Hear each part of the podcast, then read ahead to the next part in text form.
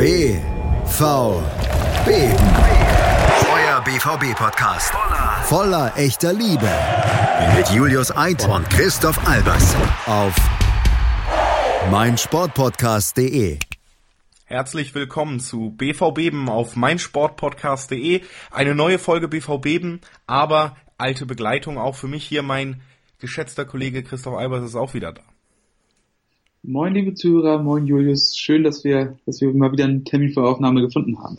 Ja, und wie versprochen, spätestens Dienstag und äh, es ist Dienstag. Wir hoffen, dass das Ganze dann auch hochgeladen wird vor dem DFB-Pokalspiel heute Abend, denn da werden wir natürlich auch noch vorausblicken. Ansonsten könnt ihr euch das natürlich auch guten Gewissens danach anhören und mal hören, was wir so im Vorfeld gesagt haben. Dann hört ihr, dass wir wahrscheinlich bei vielen, vielen Sachen recht hatten. Und wenn nicht, dann ist schon einiges äh, verkehrt gelaufen, kann man so sagen. Wir wollen als allererstes natürlich über das vergangene Spiel reden. Das war das Spiel in Frankfurt gegen die Eintracht. Da werden wir einen Blick drauf werfen, ein bisschen das Spiel durchgehen. Dann hat Christoph natürlich für euch alle noch seine Statistikecke ein bisschen vorbereitet. Und danach werden wir so ein, zwei, drei Themen, die mit dem letzten Spieltag so einhergehen, über die man vielleicht ausführlicher sprechen kann. Da werden wir dann auch ausführlicher drüber sprechen. Und dann gucken wir eben auf die nächsten beiden Spiele voraus. Das wird heute so unser Ablauf sein. Da wisst ihr gleich, was euch erwartet. Und äh, ja, ansonsten würde ich sagen, können wir gleich reinstarten. Bist du bereit, Christoph? Ich bin bereit. Du bist bereit und das war am Anfang auch eher Frankfurt in dem Spiel am Wochenende. Also Dortmund wie schon in den letzten Spielen zu beobachten und eigentlich etwas, was bei dem Trainer unter Favre, dem ja sehr viel Perfektionismus nachgesagt wird, ein bisschen komisch ist, dass man es wirklich noch nicht wieder abgestellt hat, dass man jetzt über mehrere Spiele gerade sehr schwer reinstartet, dass es am Anfang sehr gefährlich ist. Selbst gegen Hannover war das der Fall und jetzt natürlich auch gegen Frankfurt, die haben richtig gut losgelegt. Man hatte von vornherein Druck, hat sich dann aber ins Spiel gekämpft, aber ja, wie gesagt, schon auffällig, dass einem die ersten Minuten irgendwie schwerfallen im Moment. Ja, ähm, ich meine, das erinnert so ein bisschen, finde ich, an den Saisonstart. Ähm, ich finde, da war das relativ ähnlich, wenn ich gerade so mal zurückdenke.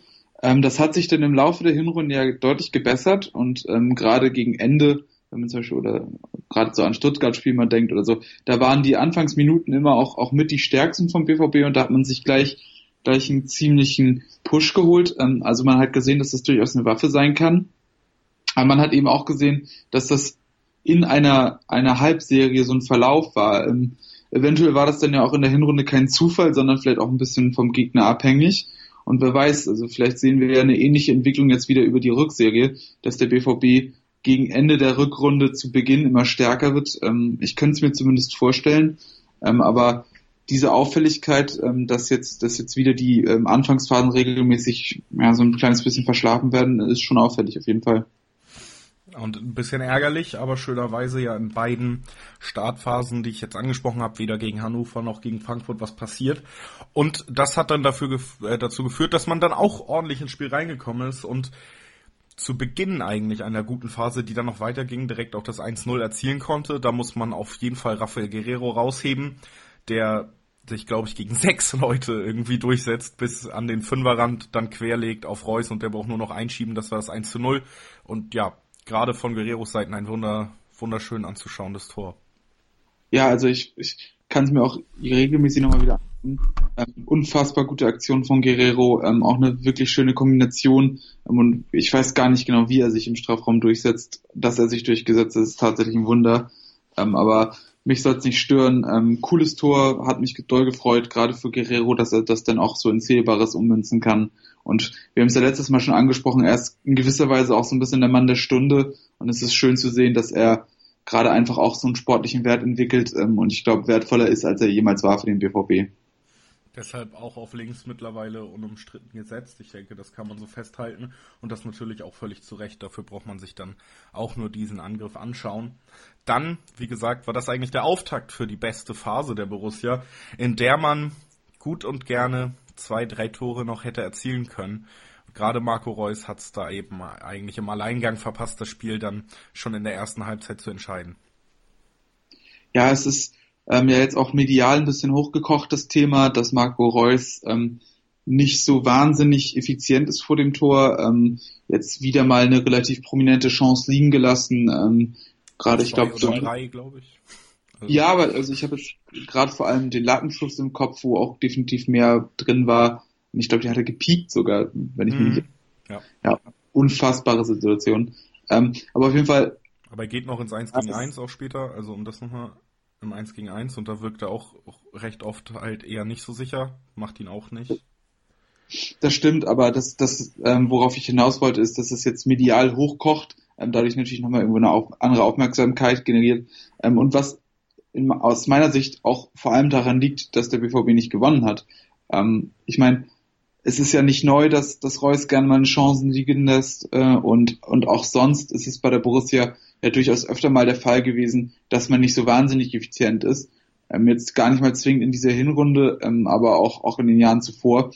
Und das wird immer genau dann zum Thema, wenn du nicht gewinnst. Und das ist ja auch nachvollziehbar und logisch, aber ich finde, im Umkehrschluss sollte man das Ganze dann auch vielleicht nicht überbewerten, ähm, weil es letztendlich auch irgendwo eine Phase ist. Und für Reus wird es, finde ich, immer darum gehen, dass er sich genug Torchancen rausspielt, ähm, um dann eben seine Tore zu machen. Und solange er dann auch trifft und, und sich Chancen rausspielt, ähm, glaube ich, ist das immer noch Jammern auf hohem Niveau und man sollte da sich auch nicht verrückt machen lassen und, und auch er sollte sich da nicht verrückt machen lassen. Ähm, die Tore werden schon kommen und ähm, manchmal hast du solche Tage, wo sie dann nicht so gut reingehen, manchmal hast du Tage, wo alle reingehen. Ähm, ich glaube, das gehört genauso dazu, aber ähm, dass, dass die große Effizienz nicht seine größte Stärke ist, dürfte auch jedem klar sein mittlerweile. Vor allen Dingen auch ganz, also es ist ja nun mal auch kein Stürmer und er spielt wahrscheinlich auch nicht unbedingt Stürmer, weil ihm da vielleicht vom Tor so ein bisschen die Effizienz abgeht, aber dass er trotzdem schon bei jetzt, glaube ich, 13, 12, 12 Saisontoren, 13 steht, ähm, das spricht natürlich dafür, dass er sich einfach wahnsinnig viele Chancen da noch rausspielt, wenn man dann davon redet, dass die Effizienz gar nicht so hoch ist. Und ich meine, absolut berechtigt unumstritten Spieler der Hinrunde gewesen. Seit Monaten wird vom besten Marco Reus aller Zeiten geredet und das ist er auch, dass er nicht der perfekte Spieler ist. Das äh, steht ja gar nicht zur Debatte und dass er da ein gewisses Defizit hat, habe ich ja letzte Woche schon erwähnt, da tatsächlich in einem positiven Zusammenhang, eben aufgrund der Mentalität, die ihn dann auch auszeichnet. Aber auch da habe ich ja schon erwähnt, dass es zu Marco Reus schon fast zu jedem Spiel gehört, dass er, bevor er trifft, eigentlich zwei, drei Dinger liegen lässt. Also es ist jetzt nicht überraschend. In diesem Spiel, wie du gesagt hast, hat es sich eigentlich nur so ein bisschen gerecht, weil man dadurch eben zwei Punkte verloren hat. Aber wie gesagt, für mich auch gar nicht so das Riesenthema, weil im Endeffekt Marco Reus eine wahnsinnige Statistik aufweist. Es gibt keinen besseren Feldspieler in dieser Saison bis jetzt, egal bei welchem Verein. Und ja, also aufgrund dessen würde ich jetzt eine Diskussion um die Berechtigung von Marco Reus in irgendeiner Form, das macht natürlich überhaupt keinen Sinn, auch wenn er vielleicht nicht jeden hundertprozentigen reinmacht. Damit muss man einfach leben, der Spieler ist trotzdem der wichtigste im ganzen Kader.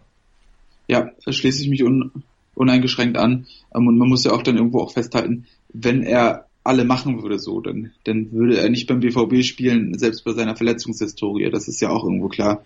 Ähm, und ich meine, wo ich es gerade anspreche, das ist ja eigentlich mittlerweile echt das Wichtigste, dass wir ihn mal wirklich über so einen langen Zeitraum fit haben und hoffentlich auch noch bis Saisonende fit haben und darüber hinaus.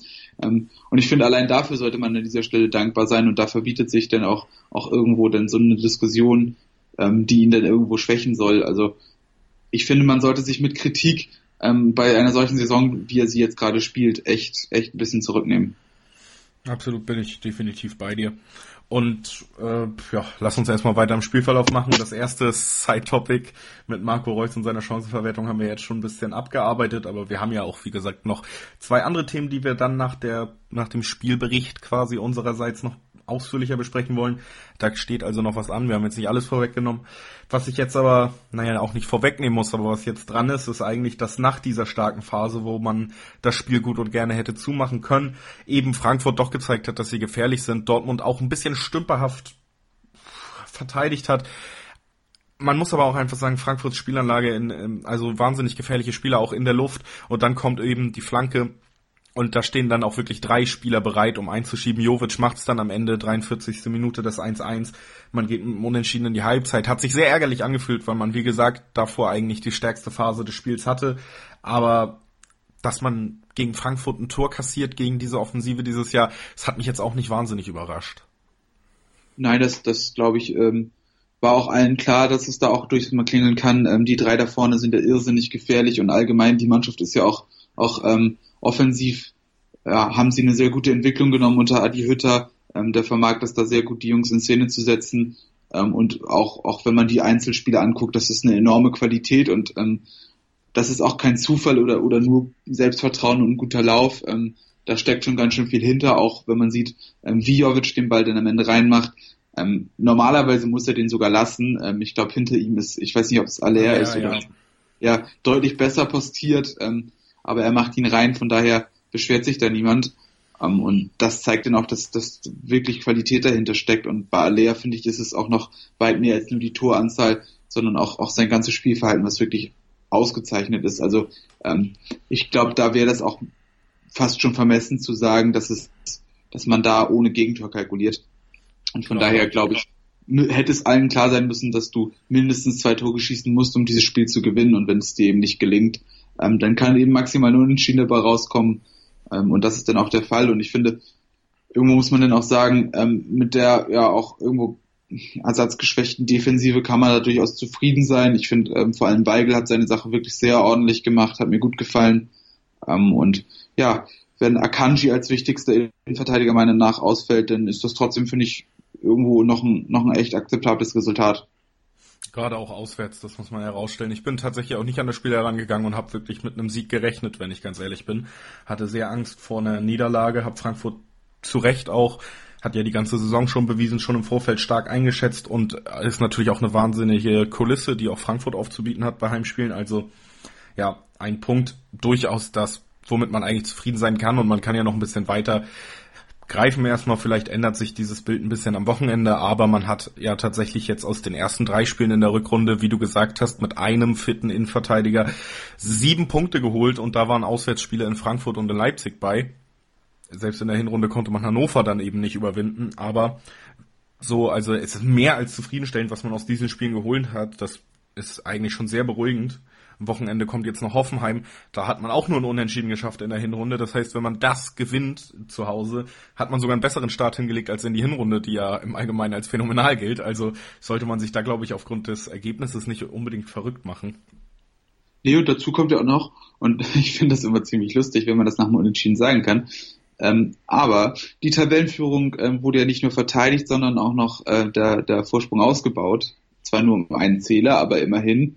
Ähm, und das, das ist dann ja auch irgendwo ein positives Resultat. Klar, ähm, auf der einen Seite kann man natürlich sagen, es ist ein schwacher Trost für ein Spiel, das man nicht gewonnen hat, aber ähm, wenn man dann eine ganze Saison betrachten will, dann ist das, denke ich, schon viel wert und dann auch eben gerade dieser eine Punkt kann dann schon schon einen Unterschied ausmachen. Ich glaube, jetzt sind's jetzt sind's sieben. Ja. Und ich meine, der Unterschied sieben und sechs finde ich ist durchaus signifikant. Ähm, Vor allem bei den Torverhältnissen auch, also. Ja, eben so. Denn dieser eine Punkt kann dich noch ganz schön weit bringen und so bist du eben nicht über zwei Spiele einholbar, sondern eben über drei. Und, und dieser eine, dieses eine Spielunterschied kann am Ende ganz schön viel ausmachen. Deshalb sollte man das vielleicht auch gar nicht mal so kleinreden und ähm, das ist dann ja auch irgendwie ein schöner Outcome aus dem, aus dem Spiel. Absolut, da werden wir auch gleich nochmal drauf eingehen, auf die Ausgangssituation dann nach diesem Spiel. Davor lass uns aber nochmal ganz kurz die zweite Halbzeit einmal durchschreddern. Wie gesagt, kein Tor mehr gefallen, aber ähm, meiner Meinung nach Dortmund deutlich besser aus der Halbzeit gekommen als Frankfurt, hat eine ordentliche Startviertelstunde hingelegt, dann kam Frankfurt wieder besser rein, dann war es irgendwie ein offenes Spiel. Gegen Ende hat man gemerkt, Frankfurt vielleicht ein bisschen zufriedener mit dem 1 zu 1 als Dortmund. Da kamen noch mal ein paar Aktionen von Dortmunder Seite, die dann am Endeffekt leider nicht mehr zu einem Tor geführt haben. Es blieb beim Unentschieden. Und ja, also Dortmund schon wenn Dortmund jetzt 2-1 noch gewonnen hätte, hätte man es, glaube ich, auch noch als verdient abstempeln können. Ich finde aber das Ergebnis auch aufgrund des Spielverlaufs eigentlich in Ordnung. Also da gibt's nicht so viel zu jammern jetzt im Endeffekt. Nein, ich, ich denke, das ist schon ein Unentschieden, was man irgendwo als leistungsgerecht einstufen kann. Ähm, ich glaube, mehr kann man dazu auch gar nicht sagen. Ähm, ich komme gleich in den Statistiken auch nochmal dazu. Also es gibt auf jeden Fall auch Gründe zu sagen, dass es ein ausgeglichenes Spiel war. Ähm, und ich würde sagen, ähm, für die Borussia ist das auswärts in dieser Phase gegen Frankfurt absolut in Ordnung ähm, und von daher also kein Grund zur Missstimmung. Ähm, ich finde den Punkt nimmt man gut mit, ähm, geht in die nächsten Wochen und und kann dann auch irgendwo zufrieden damit sein. Genau, und da werden wir gleich nochmal ausführlicher drüber reden, was denn dieser Punkt bedeuten kann, was wie das Ergebnis einzuordnen ist, wie die letzten, wie der Start in die Rückrunde nach drei Spielen vielleicht auch einzuordnen ist. Da werden wir gleich nochmal drüber reden, ausführlicher. Dann auch mit einem Blick nach Leverkusen zu einem alten glatzköpfigen Bekannten unsererseits. Ähm, da werden wir gleich einen Blick drauf werfen. Aber davor, liebe Freunde, ist es endlich wieder Zeit. Und ich muss sagen, ich bin froh, aber auch stolz, es wieder mal ankündigen zu dürfen. Davor ist es Zeit für Christoph Albers Statistikecke. Ja, schön hast du es mal wieder anmoderiert, Julius. Vielen Dank. Ähm, ja, wie schon angesprochen, ein kurzer Blick ähm, auf die Statistiken, auch was das ausgeglichene Spiel angeht. Ähm, Torschüsse 12 zu 13, Ballbesitz 41 zu 59, also in dem Fall pro Dortmund, Zweikämpfe 49 zu 51, Abseits 2 zu 1, Ecken 6 zu 4. Also alle Statistiken sind relativ nah beieinander, alles ziemlich ausgeglichen. Ähm, Gleiches gilt zum Beispiel auch für Laufstrecke, ähm, die auch ziemlich ausgeglichen ist. Ähm, und auch, auch äh, was Sprintanzahl angeht, ist es relativ ausgeglichen und ich glaube, letztendlich kann man deshalb durchaus feststellen, dass es ein leistungsgerechtes und in allen Hinsichten auch leistungsgerechtes Unentschieden ist. Ähm, allerdings habe ich mir in diesem Fall auch nochmal ja, ein spezielles Schmankerl rausgesucht. Ähm, wir haben ja letzte Woche schon ein bisschen drüber gesprochen, ähm, über Sebastian Rode. Ja, Ex-Dortmunder ist ähm, gerade im Winter zur Eintracht gewechselt, zu seinem Stammverein gewisserweise und hat gegen uns jetzt auch äh, volle 90 Minuten gespielt ähm, und auch gut gespielt, wie ich finde. Ähm, hat sich die Kickernote 2,5 verdient, ebenso wie Thomas Delaney. Und ähm, das wollte ich mal so ein bisschen vergleichen, weil ich finde, wenn man Rode in die Borussia Dortmund Mannschaft integrieren wollen würde, würde ich ihn, glaube ich, auf die Delaney-Position stellen. Definitiv, ja. Von daher dachte ich, vergleichen wir doch mal diese beiden Spieler auch, auch in diesem Spiel. Und ähm, das ist durchaus interessant, wenn man sich das mal so ansieht. Ähm, Rode hat, zumindest was es offensiv angeht, ähm, einen kleinen Vorteil, hat eine Torschussvorlage vorzuweisen. Ähm, Delaney null. Ähm, Torvorlagen, Torschüsse oder Tore haben beide natürlich nicht vorzuweisen, das wissen wir ja bereits. Ähm, aber Laufleistung zum Beispiel finde ich ist sehr interessant. Sebastian Rode mit 12,84 Kilometern ähm, der laufstärkste Spieler des Spiels gewesen, gemeinsam mit seinem Teamkollegen Gelson Fernandes und hat damit ja doch ähm, fast einen Kilometer mehr gelaufen als Thomas Delaney was natürlich sicherlich auch irgendwo im Spielverlauf liegt. Ähm, wir haben es ja eben schon angesprochen. Ähm, Ballbesitz Dortmund 59 Prozent zu 51, äh, 41 Prozent bei den Frankfurtern. Aber nichtsdestotrotz. Delaney hat dafür deutlich mehr Ballkontakte gesammelt, 90 Ballkontakte, während Rode nur 63 Ballkontakte hatte.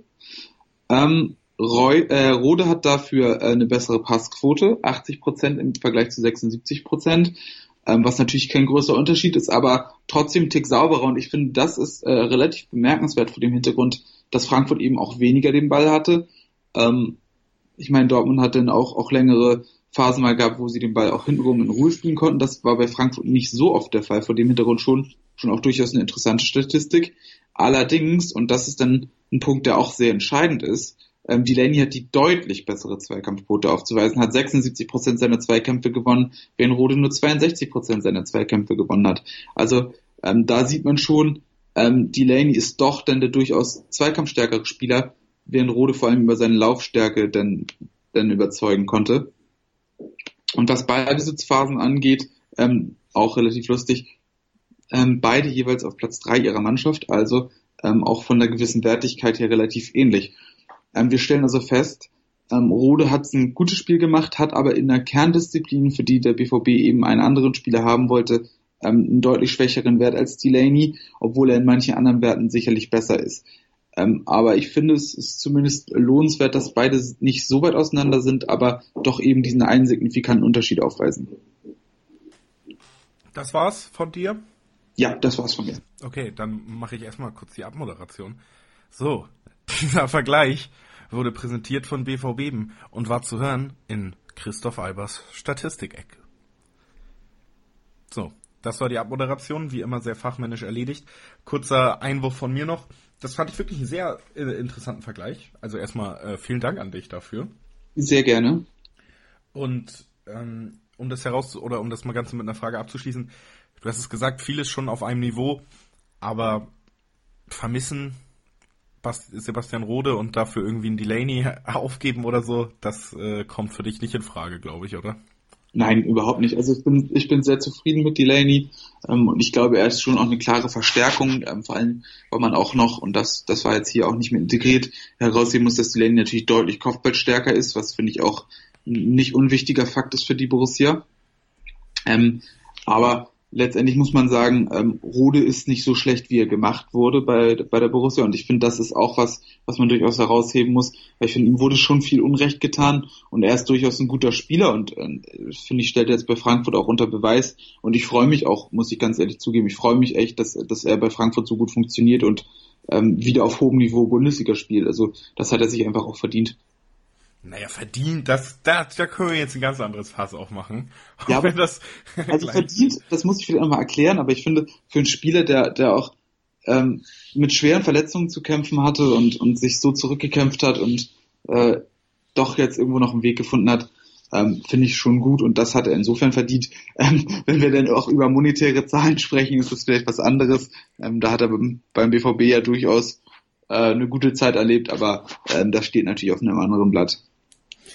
Ja, da hast du natürlich recht, aber wie gesagt, das wollten wir heute auch gar nicht so ausführlich besprechen. Auf jeden Fall ein schöner Vergleich. Ich glaube, da werden auch alle Hörer recht geben. Das war sehr interessant. Und mit, damit schließen wir jetzt auch irgendwie den ersten Take ab, gehen in eine ganz kurze Werbepause.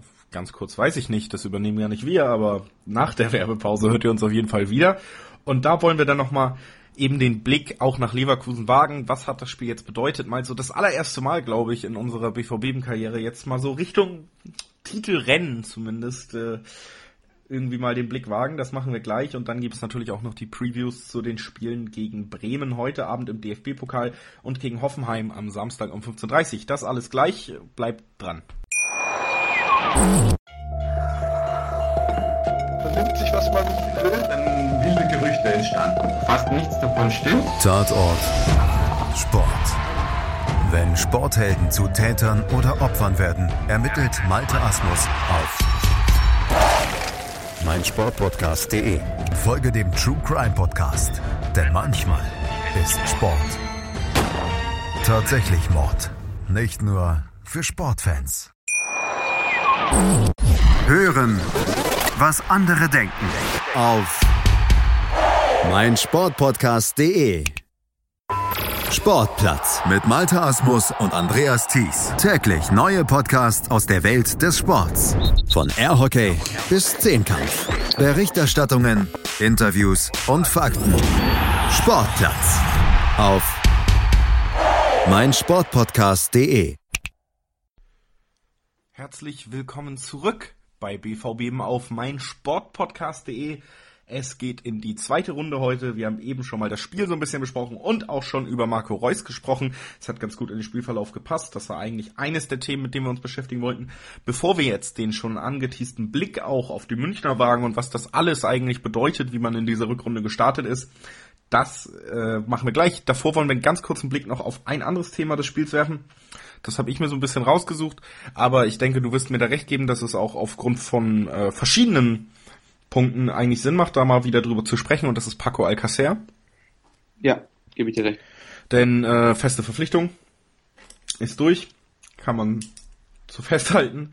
Äh, wechselt fest nach Dortmund, wusste man ja eigentlich auch schon vorher, ist jetzt aber auch wirklich offiziell. Und er hat mal wieder angefangen und man muss es leider sagen, mal wieder von Anfang an dann nicht wirklich überzeugen können. Nee, ähm, absolut nicht. Also ich fand wieder mal sehr enttäuschend. Ähm, wie gesagt, auch, auch um das gleich mal wieder zu untermalen, Kickernote 4,5 ähm, schließe ich mich an. Ist aus meiner Sicht eine berechtigte Note, auch wenn man sich die Statistiken anguckt, nicht überwältigend. Wenn man sich das Spiel anguckt, wenig präsent gewesen. Also für mich auch kein Faktor gewesen. Also das war auf jeden Fall klar zu wenig und ähm, das ist auf jeden Fall ein Problem. Das ist auf jeden Fall ein Problem, beziehungsweise recht offensichtlich, dass Paco bis auf ein Spiel in der Rückrunde, wir haben eben im Vorgespräch schon mal, äh, in der Hinrunde, gegen Ende der Hinrunde war er ganz gut drin, hatte viele Kombinationen mit Marco Reus, wenn sie hinten rausgespielt haben. Das lassen aber viele Mannschaften eben nicht so zu. Da muss man dann einfach sagen, dass Alcacer wirklich eine Sache mitbringt im Moment, die sehr speziell ist und die sehr wichtig ist, oder zumindest in der Hinrunde sehr wichtig war bis jetzt. Und das ist eben die Torgefahr. Also dieser wirklich brillanter Abschluss und auch die Situation zu erkennen. Und das hat sich dann oft eben erst als Joker gerechnet, wenn die Gegner auch schon müde gelaufen wurden, eben von Mario Götze. Das ist der eine Vorteil, den Paco mitbringt und der hat sich bis jetzt eben erst als Einwechselspieler wirklich rentiert. Wenn er startet, dann startet er ja quasi für Götze im Moment. Und da muss man dann im direkten Vergleich sagen, finde ich, dass Mario Götze in dem Spiel deutlich besser tut im Moment, zumindest von Beginn an, denn er nimmt natürlich mehr am Kombinationsspiel teil, weicht auf die Flügel aus und kreiert einfach deutlich mehr Torchancen. Man hat vielleicht den Spieler, der am ehesten diese Torchancen konsequent verwertet, nicht auf dem Feld, aber sie entstehen zumindest und so gibt es zumindest die Möglichkeit, Tore zu erzielen. Ganz harsh gesagt, in den letzten Spielen, wo er gestartet ist, hatte man oft das Gefühl, dass es gerade zu Beginn des Spiels fast ein verschenkter Startplatz ist ja, also er schafft es einfach nicht, ähm, sich so ins Kombinationsspiel einzuschalten, wie es zum Beispiel ein Götze schafft. Ähm, er schafft es einfach nicht, ähm, den Aufbau mitzufördern, mitzugestalten. Ähm, und ich glaube, da muss man ihn dann auch schon in die Pflicht nehmen, weil genau so funktioniert das Spiel von, von Lucien Favre nun mal. Ähm, und allgemein ist das einfach zu wenig. Also und ich glaube, es ist mittlerweile auch auch zu dünn zu sagen, ähm, es hätte jetzt nur was mit der Fitness zu tun und und der Spielpraxis zu tun. Ähm, also ich, ich weiß nicht genau, wie man das jetzt genau einzuordnen hat. Ich glaube, das wird Lucien Favre besser wissen, aber ähm, ich glaube, er hat, er hat wirkliche Schwierigkeiten damit, wie der BVB gerade spielt und ähm, vor dem Hintergrund, dass man die Verpflichtung jetzt festgemacht hat und gut 23 Millionen sind jetzt für einen Stürmer seiner Klasse dennoch nicht wahnsinnig viel und man wird sicherlich dasselbe damit erzielen können, sollte man ihn verkaufen, mindestens. Ähm, aber man muss sich natürlich die Frage stellen, ist er denn langfristig die Lösung im Sturm? Und sonst müsste man halt im Sommer nochmal was tun, ähm, weil ich glaube, so die Lösung Götze und Alcázar ist halt auch nicht ganz optimal. Nee, zumindest wenn Paco weiter irgendwie so hinterherhängt. Du sprichst die Fitness an und ich finde auch, dass das, klar wurde jetzt auch wieder angesprochen nach dem Spiel von äh, Favre, dass er ja auch beide Vorbereitungen, also weder im Sommer noch jetzt im Winter ja auch wieder aufgrund einer Verletzung nicht dabei gewesen, nicht mitmachen konnte. Dennoch gehe ich irgendwie davon aus, dass ein Spieler, der von Anfang an spielt, fitnessmäßig auch auf dem Level sein sollte, mitzugehen. Absolut, also ich meine, das muss man erwarten können einfach, sonst stellst du ihn nicht auf. Also du stellst ja keinen Spieler auf, der es körperlich nicht leisten kann, was du von ihm erwartest. Das, das wäre ja praktisch Selbstmord für einen Trainer. Also das, das glaube ich nicht, dass dem so ist. Ähm, ich, ich glaube, man kann da durchaus einen Trade-off haben, dass man sagt, er ist nicht so fit, wie es ein Götze ist und er kann auch läuferisch nicht das leisten, was ein Götze kann, aber das wiegen andere, andere Eigenschaften wieder auf. Ähm, aber wenn man sich das Spiel anguckt und wie es sich denn gestaltet hat, dann kann man, kann man nicht sagen, dass dem so war. Also die Probleme müssen schon irgendwo tiefer liegen, denke ich. Ich glaube, das ist schon ganz richtig, wie du es einfach angesprochen hast, dass es ihm im Moment schwer fällt, die Bindung in das Kombinationsspiel der Dortmunder so ein bisschen zu finden. Ist natürlich der klassische Abschlussstürmer eigentlich. Dortmund spielt aber mittlerweile so, man hat es ja jetzt auch wieder gesehen, dass man dann eher Flügel oder eben Reus äh, als Spieler in Abschlussposition herauskombiniert. Auch dadurch bedingt, dass wenn Götze startet, eben genau das passiert. Götze ja nicht unbedingt der, der am Ende einer Kombination steht, sondern als nomineller Stürmer an der Kombination so teilnimmt, dass dann am Ende jemand zum Abschluss kommt, der ganz oft gar nicht Götze ist. Das ist bei Paco genau andersrum, das kann er nicht so gewährleisten. Paco wartet auf den letzten Ball. Und ähm, so ist die Spielanlage im Moment gar nicht ausgerichtet. Und da wird tatsächlich die Frage sein, natürlich als Joker sowieso kannst du ihn benutzen, aber das hat ihn ja auch schon in Barcelona zu Recht, ich kann es sowieso verstehen bei jedem Profisportler, aber natürlich ein bisschen unglücklich gemacht, dass es wenig Spielzeit gab. Jetzt hat man ihn fest verpflichtet und kann ihm im Moment meiner Meinung nach eigentlich auch nicht mehr als die Joker-Rolle anbieten, wenn er sich nicht besser ins System einfindet. Also es wird auf jeden Fall interessant und ich gehe generell davon aus, du hast es angesprochen bei der Situation Götze Paco, dass man im Sommer sich noch nach einem Stürmer umgucken wird. Ähm, da man aber zumindest namentlich und ja jetzt auch durch die Verpflichtungen, die heutzutage nicht mehr allzu teuer, trotzdem ja für Dortmunder Verhältnisse jetzt auch nicht wahnsinnig wenig Geld, äh, dass man da nicht im höherpreisigen Segment. Also natürlich hört man immer wieder den Namen Aller, was ich vom Spielertypen her wahnsinnig toll finden würde, weiß ich auch sehr zu schätzen, aber der dürfte preislich in einem Segment liegen, wo man als Dortmund nicht unbedingt hingreifen wird. Vor allen Dingen, wir haben es in der letzten Folge ja besprochen. Falls ihr das nicht gehört habt, könnt ihr da gerne auch nochmal reinhören. Gibt es ja auch auf der Außenverteidigerposition meiner Meinung nach am ehesten Handlungsbedarf im Sommer. Das heißt, man wird da nicht ähnlich hoch auch in Stürmergefilden angreifen und dann vielleicht doch eher wieder auf jemanden jungen und noch relativ unbekannten setzen, der da hoffentlich was einbringen kann. Ja, ich denke mal, so ungefähr wird sich das denn gestalten? Also ich meine, wenn wir uns, uns den am Alea angucken, also ähm, unter 50 Millionen, denke ich, wird da wenig zu machen sein. Ähm, zumal ich glaube, da melden auch einige Teams dann Bedarf an und ich kann mir zum Beispiel vorstellen, dass er, wenn er in Deutschland wechselt, mit zum FC Bayern wechseln wird, allein aufgrund der finanziellen Lage. Ähm, ansonsten wahrscheinlich das Ausland eher reizvoll für ihn, ähm, ob es jetzt England ist, vielleicht sogar Spanien, wer weiß. Ähm, aber, aber ich glaube nicht, dass, dass die Borussia das handeln kann und handeln wollen wird. Ähm, von daher gehe ich davon aus, dass man da einen anderen holen wird. Ähm, und das wird schwer und das wird auch auf jeden Fall teuer, ähm, weil ich meine, auch, auch Nachwuchsstürmer sind mittlerweile echt teuer. Ähm, und zum Beispiel auch mal zum Vergleichen, Isaac hat auch fast acht Millionen gekostet. Also das ist schon so ein bisschen die Frage, wo die Reise hingeht. Man wird gut scouten müssen und man wird Glück haben müssen. Ähm, und selbst dann ist es, glaube ich, nicht garantiert, dass man jemanden hat, der die nötige Qualität hat. Ähm, von daher, glaube ich, ist das auch schon auf jeden Fall eine Position, die man im Auge behalten sollte. Ähm, und vor dem Hintergrund ist natürlich auch die Person, Person Mario Götze halt immer bedeutender, weil er die Rolle wirklich gut spielt. Und ähm, vielleicht muss man dann auch das System an der einen oder anderen Stelle noch stärker darauf ausrichten, dass man eben auch nach seinen Bedürfnissen ähm, spielt. So, ich sage jetzt einfach mal einen Namen für den Sommer, Christoph. Du okay. sagst mir, was du davon hältst. Ich sage Olivier Giroud. Puh. Oh. Sehe ich, sehe ich nicht kommen. Also, ähm, Giroud hat sich ja schon auch geäußert zu einem möglichen Wechsel. Ähm, ich glaube auch, dass er im Sommer wechseln wird. Genau, ja. Also bei Chelsea wird man ihn nicht, nicht weiter behalten wollen. Ähm, unter Sarri eh keine Chance. Ähm, von daher, ja, er wird wechseln. Ich glaube, er wird nach Frankreich wechseln. Er hat bereits gesagt, Lyon und Marseille sind auch schön. Ja, aber was, welche Stadt ist schöner als Dortmund, Christoph? Also, so, also wunderschöne Stadt. Verstehe versteh ich ihn auch nicht ganz, ne? Also. Ja gut, er, ja, aber ich, ich bin der Meinung, im letzten halben Jahr gab es ein Interview, wo er gesagt hat, dass es nach Dortmund nicht geklappt hat, heißt nicht, dass ich nie in Dortmund spielen werde. Also ähm, es gibt ja zahlreiche Aussagen von Spielern und wenn der vielleicht amtierende deutsche Meister Interesse an dir hat, dich sehr günstig verpflichten kann, sich damit ein bisschen den Druck auf der Stürmerposition erstmal nimmt, man kann sich vielleicht um einen ordentlichen AV kümmern, hat ein Jahr länger Zeit, dann die Stürmerposition doppelt zu besetzen. Ähm, aber ich gebe einmal kurz zu bedenken, äh, dass, also ich finde, hierzulande herrscht mitunter ein bisschen falsches Bild von, von Olivier Giroud.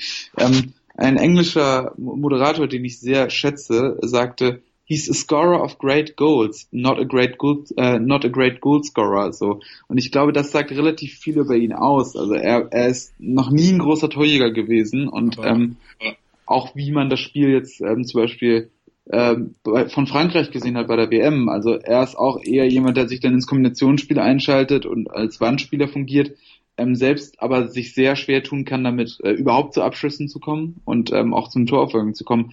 Also Gebe ich dir absolut recht, klar. Aber wie gesagt, das Spiel ist ja so ein bisschen darauf ausgelegt, dass Leute wie Marco Reus zum Beispiel viel zu Abschlüssen kommen. Und bist du nicht der Meinung, dass bei dem System jetzt ein Spielertyp wie Giroud eigentlich wahnsinnig gut reinpassen würde und jetzt wirklich nicht, also äh, entweder wir gehen da weit auseinander, aber ich schätze Giroud, wie du gesagt hast, gar nicht aufgrund seiner Torgefahr, sondern als Spieler, der eigentlich jeden Spieler neben sich besser macht. Und ich könnte mir den Spielertypen ja, von der Größe, von der Physis her so ist es ein Stürmertyp, den wir nicht haben unbedingt.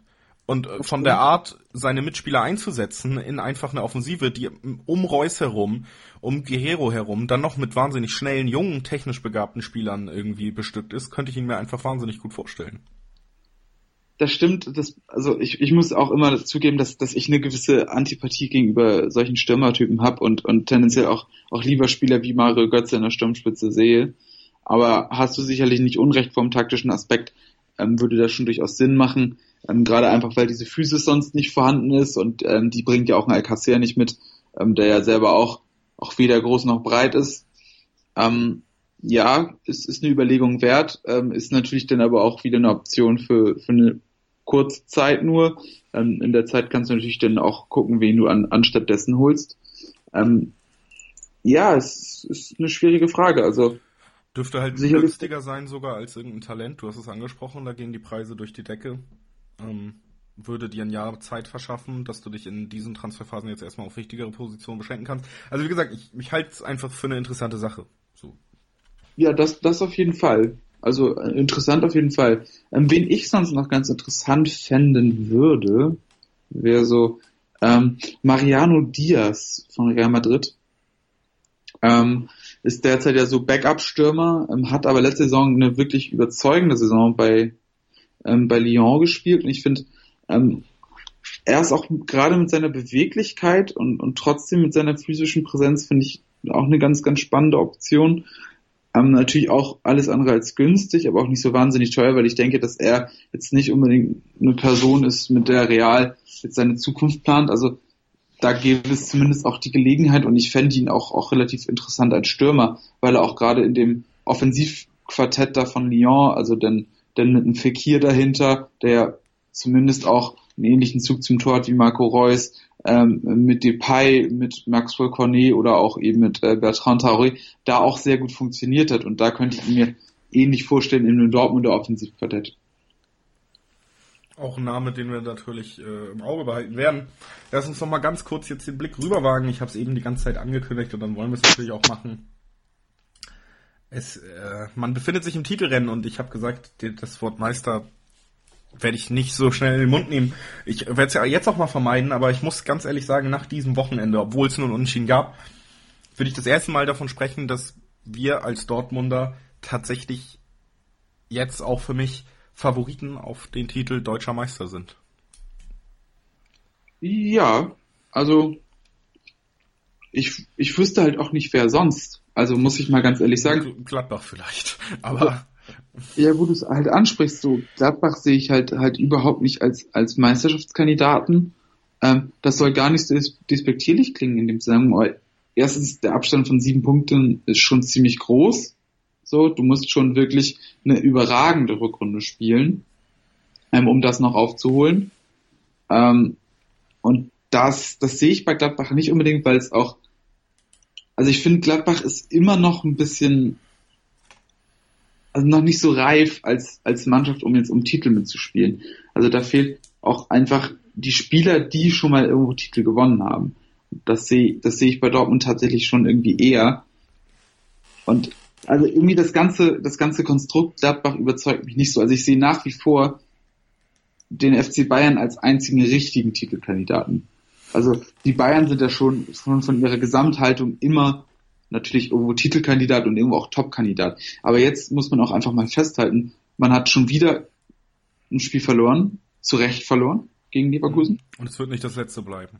Und es wird nicht das letzte bleiben und da stimmt auch sehr viel nicht. Also ich finde, Mannschaft, Trainer, Vereinsgefüge insgesamt, das ist gerade kein Meisterschaftsmaterial. Ist es einfach nicht. Und also ich, ich muss ganz ehrlich sagen, ich, ich finde Dortmund ist gerade die einzige Alternative, die wirklich nach Meisterschaft aussehen kann. Die Alternative, die sieben Punkte Vorsprung hat, du sprichst es an, deshalb auch der Punkt, wir haben es ja beide schon gesagt, gegen Frankfurt dann doch sehr wertvoll, weil er eben nicht nur sechs Punkte Vorsprung bedeutet, sondern sieben. Und das bedeutet auch, man hat einen Punkt Vorsprung gut gemacht seit dem Beginn der Rückrunde. Und das ist einfach was, was ich in dem Zusammenhang nochmal herausstellen wollte, was ich wirklich positiv sehe. Man wird jetzt noch Hoffenheim abwarten müssen, aber Dortmund hat finde ich vom Spielplan her überhaupt keinen leichten Start in äh, weder Hinrunde noch Rückrunde natürlich. Also schwere Gegner von Anfang an, jetzt auch noch eben Leipzig und Frankfurt sogar auswärts gehabt.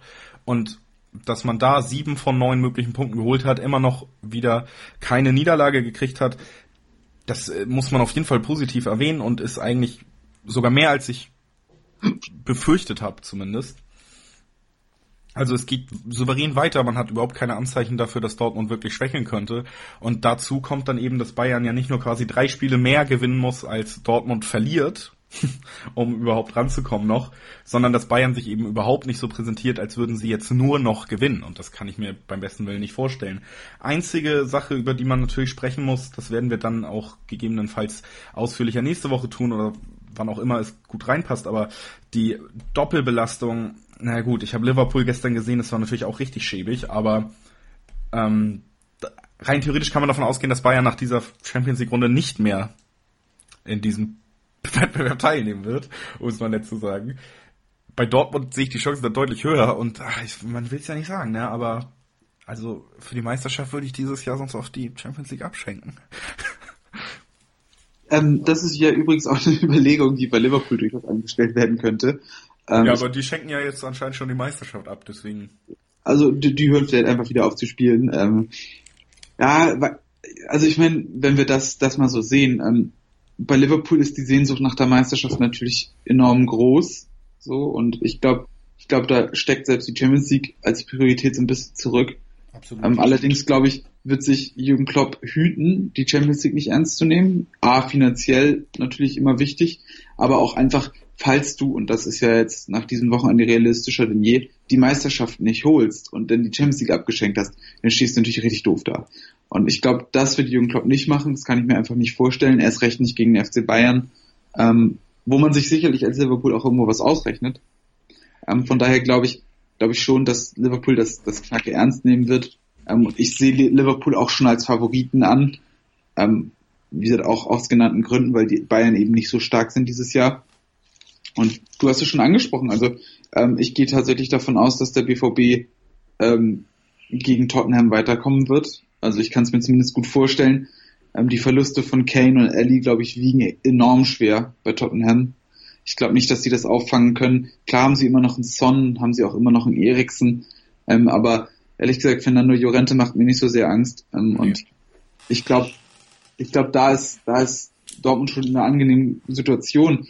Ähm, ich glaube, die zwei Spiele werden es dann am Ende nicht ausmachen. Also wenn du jetzt weiterkommst, ähm, die zwei Spiele hast du eh. Und dann hast du halt noch zwei Spiele, da musst du natürlich dann mal gucken, wer es wird. Ähm, unter den letzten acht wirst du wahrscheinlich irgendeinen Hammergegner zugelost bekommen. Das bleibt halt nicht aus. Also da musst du schon mit dem Teufel zugehen, dass du da, dass du da einen einfachen Gegner abbekommst. Ähm, verhältnismäßig einfachen Gegner abbekommst. Aber ja, ich weiß nicht, solche Bonusspiele, glaube ich, sind jetzt nicht, nicht das Ding, was, was dich am Ende zu Fall bringt. Ich glaube, ich glaube, interessant wird es dann, wenn es wirklich Richtung Meisterschaft geht und du diese Spiele hast, wo du gewinnen musst und dann das langsam vorantreibst, ob, ob man dann cool genug ist. Ja gut, glaub, aber da das ist ja genau das, was ich eigentlich so positiv bewerte im Moment, dass du es im Moment auf einem Abstand hältst, wo du eine heiße Phase zum Ende hin ja auch eigentlich ein bisschen vermeiden kannst. Also bei sieben Punkten Vorsprung, wenn du das nicht mal unbedingt ausbaust, sondern bei sieben Punkten bleibst jetzt über längere Zeit. So, also es sind nur noch 14 Spieltage, 15 Spieltage, 15 Spiele zu, äh, nee, 14. 14 Spiele zu bestreiten. Und umso länger du das vor dir herträgst, ist es, also so bis du dann Punkte verlierst auf deine Verfolger. Aber sollte das längere Zeit noch nicht passieren, dann kann man nicht mal unbedingt von einem Rennen reden, bin ich der Meinung. Denn da kann ja kein Spieltag entscheiden, sage ich jetzt mal so. Ja, absolut. Und solange ähm, du diesen Abstand souverän, äh, Abstand souverän hältst, also, puh. Aber ich möchte zu bedenken geben, es wäre gut, ihn noch auszubauen.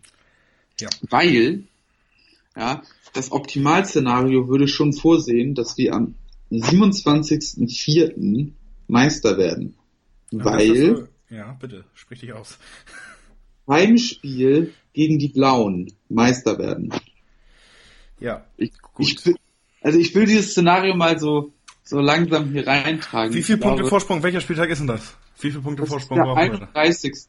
31. Also, also nach dem Spieltag, kann noch 32., 33., 34. Ja, nach dem Spieltag über neun Punkte. Ja. Ist, ist das richtig? Soweit? Ja, genau. Wir sind bei sieben. Heißt, wenn wir noch drei Punkte gut machen bis dahin, sind wir nach dem Derby-Sieg Meister. Ja. Wäre geil, oder? Ah, ich hatte mir eigentlich vorgenommen, keine Erektion in diesem Podcast zu kriegen, aber das ist jetzt schief gegangen. ähm, das hört sich wirklich gut an. Ach, jetzt hast du aber hier was vorgelegt. Das direkt mal notieren. Was war das für ein Datum? Kannst du das nochmal sagen? 27.04. 27.04.2019. Ja, habe ich mir direkt hier mal aufgeschrieben, werden wir mit Spannung beobachten, diese Vorhersage. Es wäre natürlich wundervoll. Und da mit Spannung. Ein Bekannter von uns Geburtstag, also das trifft, da, da fällt alles zusammen.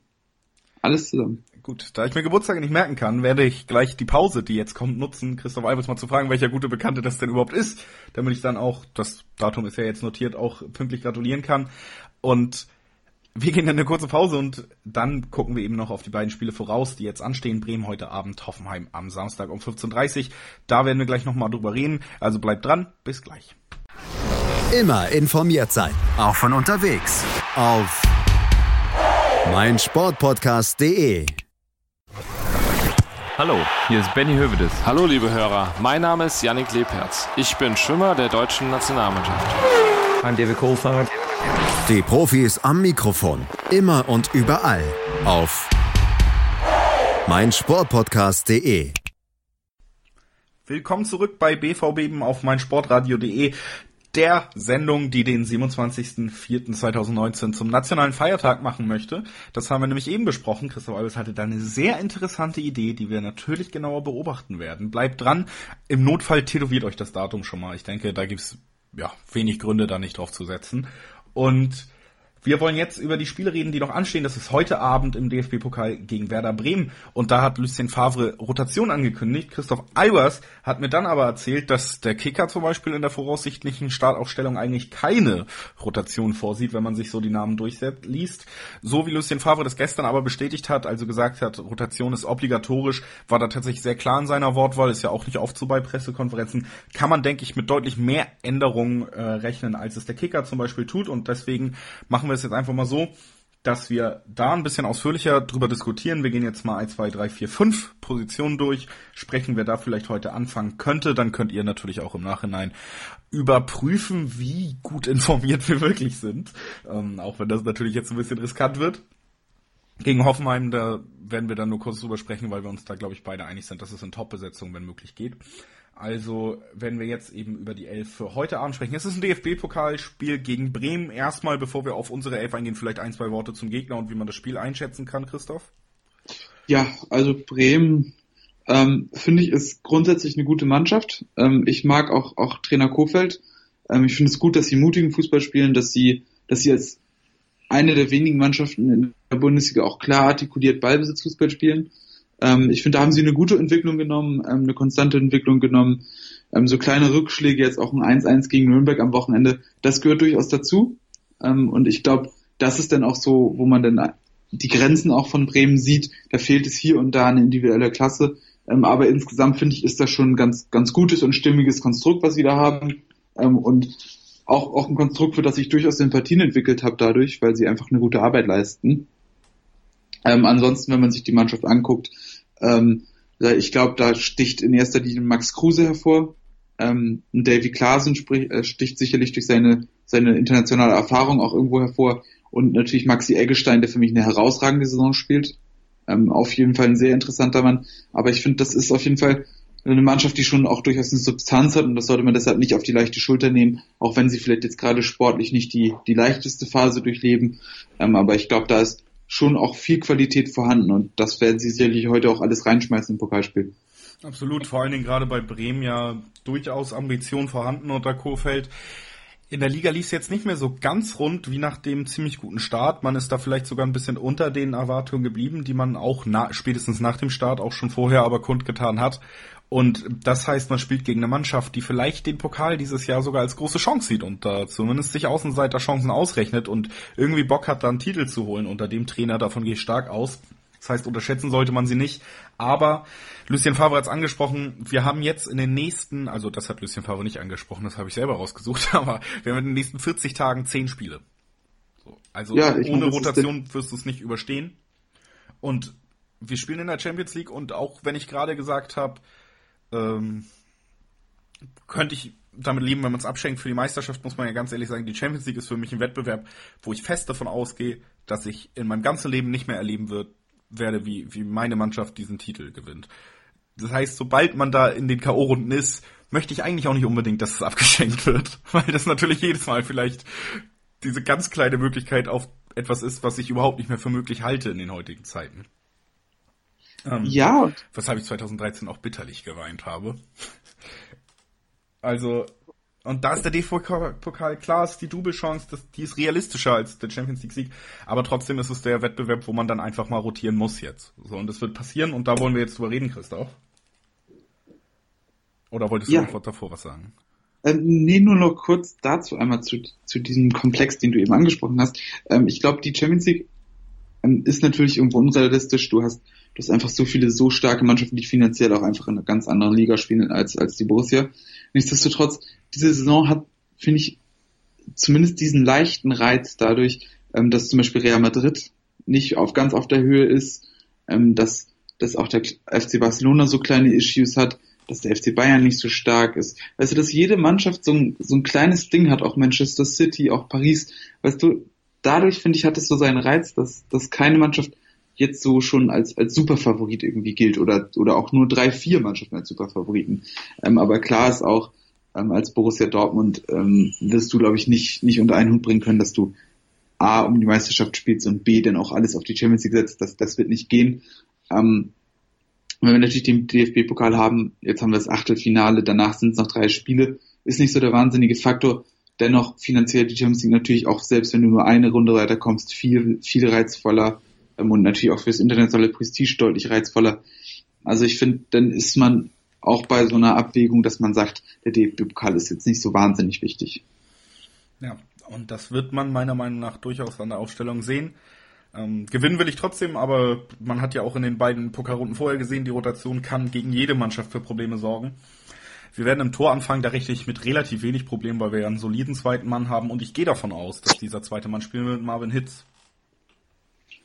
Ähm, würde ich sogar mitgehen. Also ähm, wie gesagt, in den in den einschlägigen Medien ist es jetzt ja nicht so. Also die vermuten, dass dass Birki spielt.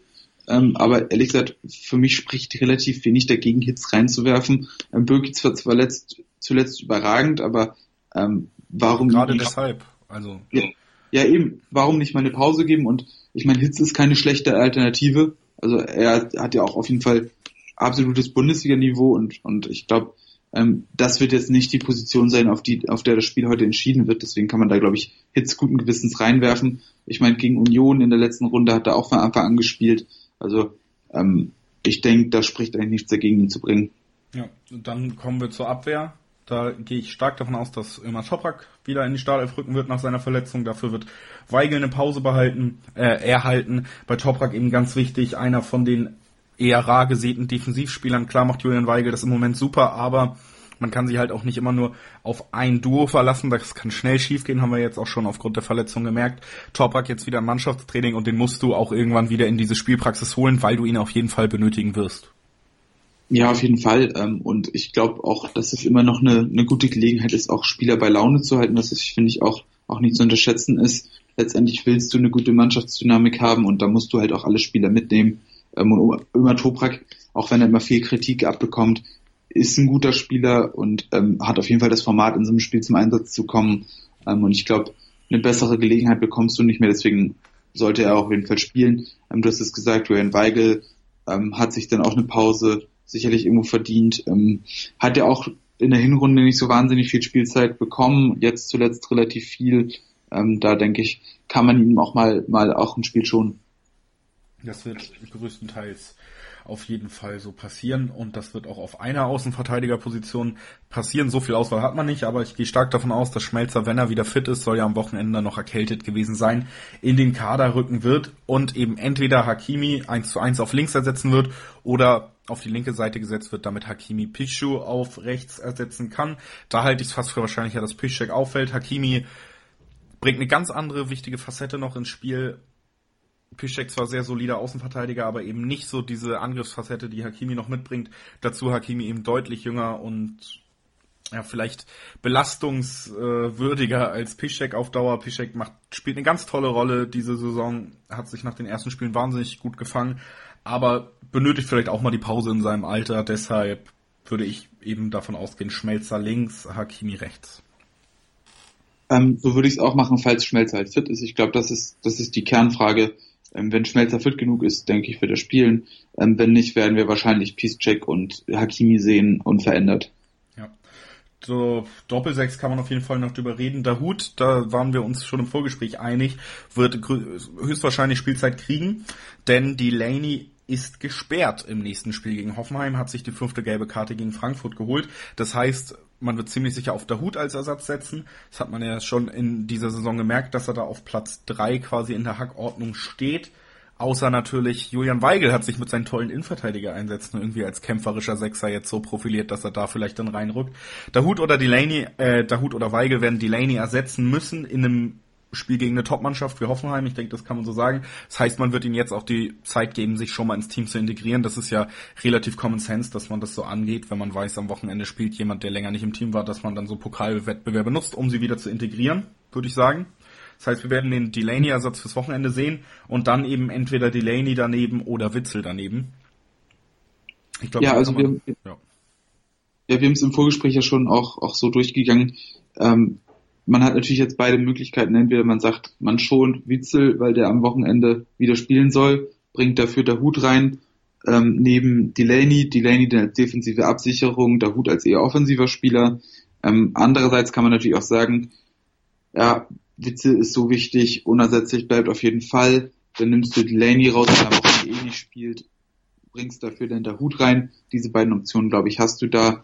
Ähm, in jedem Fall kannst du es begründen, ähm, auch, auch klar artikuliert. Ähm, uns ist wohler damit, wenn Axel Witzel auf dem Platz steht. Er gehört natürlich mittlerweile klar zu den Unersetzlichen und ähm, wenn du das Spiel gegen Bremen wirklich ernst meinst, glaube ich, dann solltest du Witzel auch spielen lassen.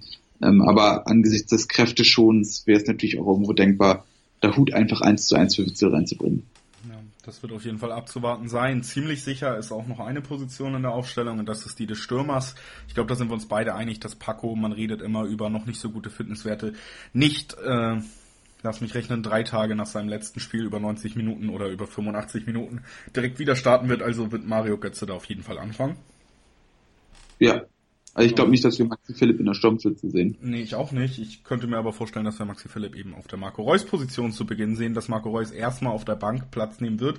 Denn das ist nun wirklich der absolut wichtigste Spieler. Da hat man ja aber öfter gehört, dass Marco Reus selber entscheidet, ob er spielen kann, ob er fit genug ist. Dieses Standing hat er. Und bei dem DFB-Pokalspiel der Typ ist im Moment heiß, kann ich mir durchaus vorstellen, dass er sich dann doch die Berechtigung nimmt. Also Reus halte ich für relativ wahrscheinlich, dass er von Anfang an auflaufen wird falls nicht, eben Maxi Philipp erster Kandidat und auf den Außen könnte ich mir durchaus vorstellen, dass zumindest ein Jaden Sancho mal eine kleine Ruhepause erhält, gerade weil er nach der Winterpause jetzt noch nicht wirklich wieder an überragende Leistung aus der Hinrunde anknüpfen könnte. Jetzt drei Spiele abgeliefert, die alle so so la la waren. Also wird man da vielleicht dann auch ihm nochmal eine kleine Denkpause geben, damit er vielleicht irgendwie anders in den Rhythmus wieder reinfindet. Und das wäre meine Prognose für die Aufstellung heute Abend. Ja, gehe ich soweit mit. Also wie gesagt, Pulisic, denke ich, ist, ist einfach, wäre auch dran. Also was, was ich mich... Also nicht durch Leistung, ne? also ist ja auf jeden Fall der schlechteste Spieler am Kader. Also was ich mich immer frage, so, was hat Dortmund mit Chelsea vereinbart? Weißt du, so diese, diese Rückleihe, ist es irgendwo auch, auch an Einsatzzeiten gebunden? Weil, weil, weil ich meine, eigentlich hat Chelsea auch ein ausgeprägtes Interesse daran, dass er sich jetzt in dem halben Jahr zumindest auch entwickelt und Spielzeit bekommt. Weißt du, da könnte ich mir schon vorstellen, dass man, dass man da vielleicht drüber spricht, dass man ihn, ihn zumindest irgendwie gewisse Einsatzzeiten zusichern möchte. Ja, das könnte natürlich sein, aber wie gesagt, durch Leistung muss ich ganz ehrlich sagen, habe ich dann doch eher auch einen Brun Larsen irgendwie, der ja eigentlich eine gute Hinrunde gespielt hat, aber also durch Leistung, wie gesagt, nicht unbedingt zu rechtfertigen im Moment, da klappt einfach sehr, sehr wenig bei ihm. Deswegen, naja gut, ist ein junger Spieler, wenn man ihm die Spielzeit gibt, die Anlagen hat er immer noch, gibt liefert er vielleicht auch wieder ein gutes Spiel. Wir werden es heute Abend sehen. Hoffentlich. Und dafür müssen wir jetzt noch tippen, um das Ganze abzuschließen. Christoph Albers tippt zuerst. Heute Abend DFB-Pokal Bremen gegen Dortmund. Nee, Dortmund gegen Bremen. Heimspiel. Ja, ähm, also Heimspiel ist übrigens ein wichtiger Fakt, finde ich. Ist schon, macht schon was aus. Ähm, ja, weißt du, jetzt, äh, Unentschieden fällt ja weg und ich tippe halt auch nicht gern gegen Dortmund. Dann sagen wir mal, ja, 3-1 Heimsieg. Gut, dann sage ich 2-1 Verlängerungstor. Wir machen das wie immer in dem DFB-Pokal bis jetzt. Aber gegen Dortmund tippen machen wir nicht, sonst wäre es vielleicht sogar eine Möglichkeit gewesen. Wer weiß es schon. Ähm, dann gucken wir noch ganz kurz auf Hoffenheim. Ich meine, müssen wir jetzt nicht mehr so ausführlich machen. Wir haben jetzt ganz schön viel Zeit mit Bremen hier investiert, aber ich glaube, man kann sagen, da wird man auf jeden Fall mit Bestbesetzung antreten, bis auf Delaney. Das heißt, man kennt die Angriffsreihe aus äh, Guerrero, Reus, Sancho und dann vielleicht sogar wieder Götze. Da haben wir ja ähm, zu Beginn des Podcasts ausführlicher drüber gesprochen, warum wir das für die im Moment bessere Lösung halten. Witzel wird gesetzt sein, Hakimi und Pischu werden spielen, wenn die fit sind, so dass Birki natürlich auch wieder. Ähm, ist ein Topspiel in der Bundesliga. Hoffenheim aber so mittelüberzeugend, muss ich sagen, in den letzten Spielen. Und das ist, wird auch noch ein Heimspiel. Also muss ich ehrlich sagen, rechne ich uns da ganz gute Chancen aus. Möchtest du noch irgendwas im Vorfeld dazu sagen, bevor wir tippen? Ähm, im, Im Grunde nicht. Also Hoffenheim, ich finde gute Anlagen, haben auch, auch finde ich jetzt im, im, Winter sehr clever gehandelt, haben ja, den Kader reduziert, haben das ein bisschen eingedampft und ich finde, dass sie auch viel Qualität in eigene Reihen haben, ähm, zeigen auch in Spielen immer zumindest phasenweise sehr, sehr gute Ansätze, ähm, haben auch nach wie vor einen sehr guten Trainer in Julian Nagelsmann, ähm, aber stimmt schon nicht so wahnsinnig gut drauf. Ähm, ich glaube, wir sind da, da schon deutlich besser aufgestellt. Also ich rechne auch mit einem Sieg, auf jeden Fall. Und zwar in welcher Höhe? Ach, ich weiß was, bleibt über 3-1, also mir fällt da nicht so viel Neues ein. 4-2, sag ich. Wird ein torreiches oh. Spiel, wie, wie viele Spiele gegen Hoffenheim in letzter Zeit. Es wird ein 4 2 für Dortmund und man wird zumindest den Vorsprung verteidigen. Ansonsten bleibt es erstmal nicht viel zu sagen. Kleinen Ausblick auf das Spiel gibt's auch am Donnerstag, Nachmittag, Abend wieder. Da bin ich wieder mal im Bully Special auf meinem Sportpodcast bei Kevin Scheuren zu Gast. Da könnt ihr gerne reinhören. Christoph Albers, wie gesagt, auch im La Liga Podcast von 90 Plus auf meinem Sportpodcast immer wieder zu hören, um die mal die Werbung zum Ende abzuschließen. Ansonsten Feedback wie immer gerne. Folgt uns auf Twitter, ne, schreibt's in die Kommis. Leute, ihr wisst, wie das geht. Ähm, ansonsten, ja, bleibt uns nicht mehr viel zu sagen. Wir hören uns spätestens nächste Woche, zu Beginn der Woche wieder, wenn wir dann eben auch über das Hoffenheim-Spiel und auch nochmal kurz über das DFB-Pokalspiel reden werden. Und äh, bis dahin wünsche ich euch eine schöne Zeit und die wünsche ich natürlich auch dir, Christoph. Ja, ähm, dir und allen Zuhörern auf jeden Fall auch. B, V, B. Euer BVB-Podcast. Voller, voller echter Liebe. Mit Julius Eid und Christoph Albers. Auf meinsportpodcast.de 90 Plus On Air, der Podcast rund um den internationalen Fußball mit Marius Merck und Chris McCarthy. Da herrscht ein enormer Druck, da werden Unsummen investiert, um den Erfolg regelrecht zu erzwingen. Jeden Monat neu auf meinsportpodcast.de. Wie baut man eine harmonische Beziehung zu seinem Hund auf? Puh, gar nicht so leicht. Und deshalb frage ich nach, wie es anderen Hundeeltern gelingt, beziehungsweise wie die daran arbeiten. Bei Iswas Dog reden wir dann drüber. Alle 14 Tage neu mit mir, Malte Asmus und unserer Expertin für eine harmonische Mensch-Hund-Beziehung, Melanie Lippisch. Iswas Dog? Mit Malte Asmus. Überall, wo es Podcasts gibt.